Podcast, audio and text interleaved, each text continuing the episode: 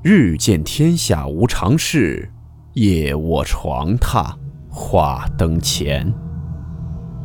欢迎来到木鱼鬼话。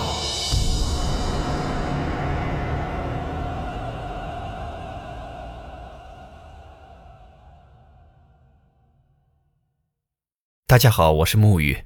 今天这个故事是流传于日本的一个都市传说，故事名称。李拍手，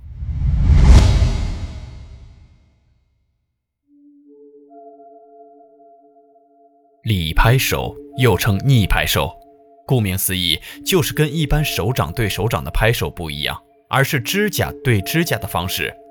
白话一点来说，就是手背对手背在拍。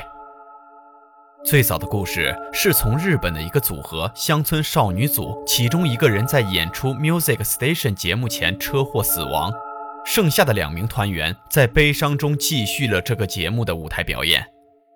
在这个节目开始时，会有拍摄观众拍手的画面，而当摄影机拍观众席时，出现了因为车祸身亡的其中一人坐在当中，用手背拍着手看着舞台上剩下的二人。当时媒体曝光的照片，我也发布在了故事的简介里面。本来以为该则都市传说就到此为止，没想到在这个节目的舞台又出现了所谓的李拍手。这次的对象是喜爱唱日文歌的朋友一定多少会听到的大冢爱。虽闻大冢爱的前男友似乎因事故死亡，而《星象仪》这首歌就是做给原男友的歌。某次在这个音乐节目表演该首曲目时，唱到那一句“好想去到你的身边，就在这一刻，好想奔向你”该处副歌时，这个音乐节目的高价摄影机拍到了大冢爱的前男友。而在演唱结束后，观众拍手时，虽闻不少人目击到了该名男子是用诡异的方式在拍手。所以，礼拍手到底是什么意思？一说是因为拍手在日本是蛮神圣的动作，诸如神社的二拜二、拍手一拜等，表现的是对神明或者对尊敬的人事物的感谢与感恩；而相反的礼拍手又称作死者的拍手，表达的则刚好和上述相反，则是对拍手对象表达妒忌、怨恨等负面情绪的咒术的一种。而死者现身做这个动作，则有“快来我这里”的意思存在。不管怎么说，其实李拍手算是非常久远而且盛行度不高的都市传说。大约在二零一六年中左右，透过推特开始在日本各大高中小学突然流传起了一则故事。故事有多种版本，但大概都是说有一对情侣深夜开车上山去兜风。但不知怎么回事，两个人开始为了一些小事情而吵架，并且越吵越激烈。后来一气之下，女生赌气说要下车，而男生居然也说好，就把女生放在半夜的山路边徜徉而去了。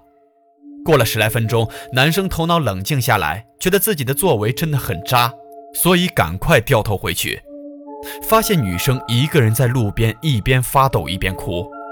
男生摇下车窗，一边跟女生道歉，然后一边让女生上车。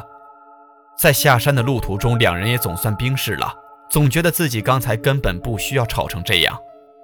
突然在过弯的时候，发现有个少女在路边招手，似乎示意是要搭顺风车下山的样子。但男生非但没停，还加快了速度，从那个女生身边开了过去。接着，那男生的女朋友就问。说你为什么刚刚不停下来载那个女生呢？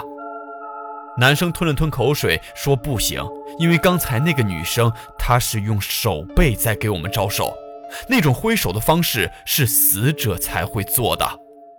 女生听了之后，看着男生一边拍手一边说道：“真的啊。”男生仔细一看，女生是用手背在拍手。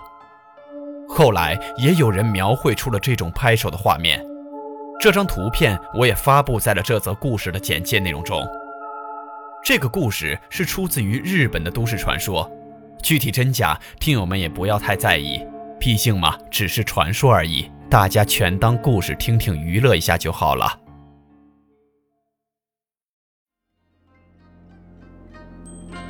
好了，我们今天的故事到此结束，祝您好梦，我们明晚见。